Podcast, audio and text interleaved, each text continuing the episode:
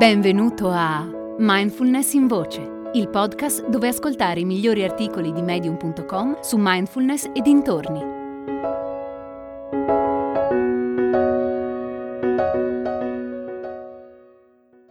Tutto cambia, perché resistere? di Elisa Wing. Ho una tazza da caffè che arriva da Blue Hill, nel Maine. L'ho ricevuta in regalo da degli amici di famiglia per il mio primo matrimonio. Mio marito di allora era un professore universitario alto e longilineo, che amava andare in barca, bere e fare belle foto di noi quando eravamo molto più giovani. Oggi guardo quelle immagini e mi stupisco di come eravamo. Per farla breve, a un certo punto lui si è costruito un aereo, ha volato per alcuni anni poi un giorno si è schiantato. E con lui si è schiantato anche il mio breve matrimonio. Parliamo di oltre mezza vita fa. E la tazza da caffè è ancora qui. È di un blu meraviglioso con sfumature di grigio, lo stesso colore dell'orizzonte oltre la baia quando non soffia un filo di vento. Quando è meglio usare i remi invece che la vela per muoversi sull'acqua e vedere qualche sgombro pesce ormai quasi scomparso. Parliamo tanto di cambiamento climatico senza avere però prove concrete. E invece il mare è cambiato parecchio. I ricci attaccati alle rocce che rendevano pericoloso nuotare e uscire dall'acqua sono spariti, così come le stelle marine. Ogni tanto si vede qualche calamaro, pesce che piace tanto al mio nipotino di dieci anni. In realtà di anni ne ha nove, ma ne aggiungo uno per non farmi sorprendere dal passare del tempo. Uso lo stesso trucco con me.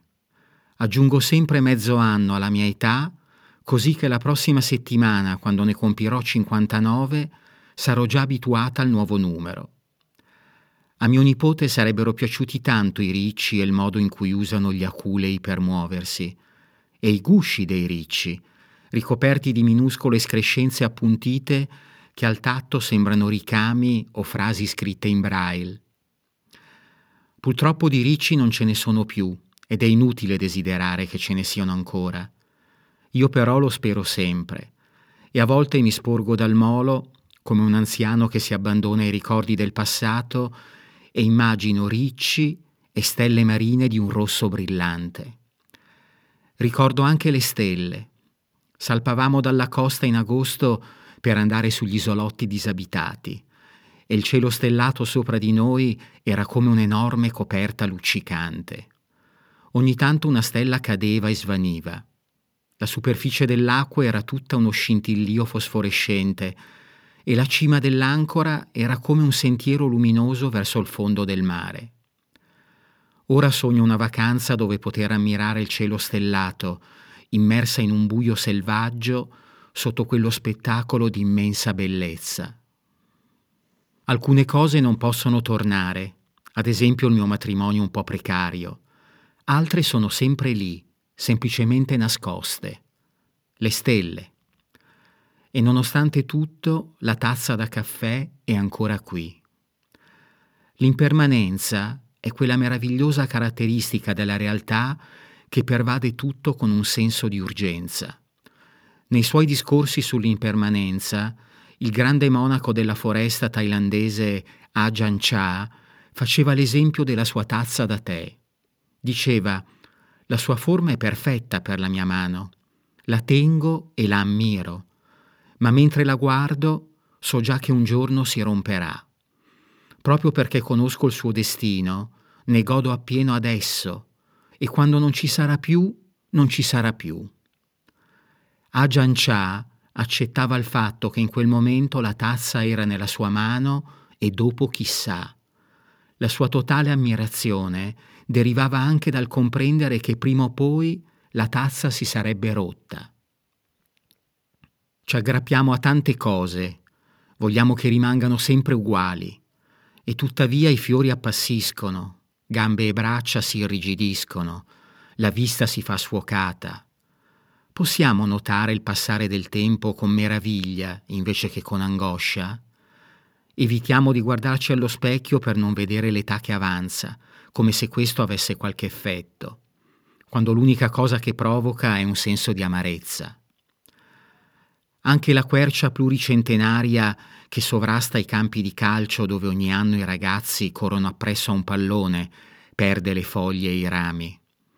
Per quanto quei cambiamenti avvengano in tempi diversi rispetto ai nostri, dimostrano che anche gli alberi secolari sono in continua trasformazione. Tutto cambia e in questo c'è della bellezza. Prova a rimanere aggrappato a come sei adesso Sai bene come andrebbe a finire, giusto? Ma lo facciamo tutti, combattiamo l'inevitabile. Speriamo di poter mantenere le cose così come sono con la sola forza di volontà, finché non possiamo più e la tazza si rompe. Come sarebbe se potessi vedere tutte le cose per quello che sono, fermi immagine di una sequenza in costante movimento, semplici schiocchi di dita, Riconoscere l'impermanenza come una caratteristica fondamentale della realtà ha un valore ed è che quando le cose vanno bene puoi goderne ora, in questo istante, perché questo istante passerà, meglio essere pienamente presenti. E quando le cose vanno male puoi attingere alla tua saggezza più profonda e ricordarti che anche quelle passeranno.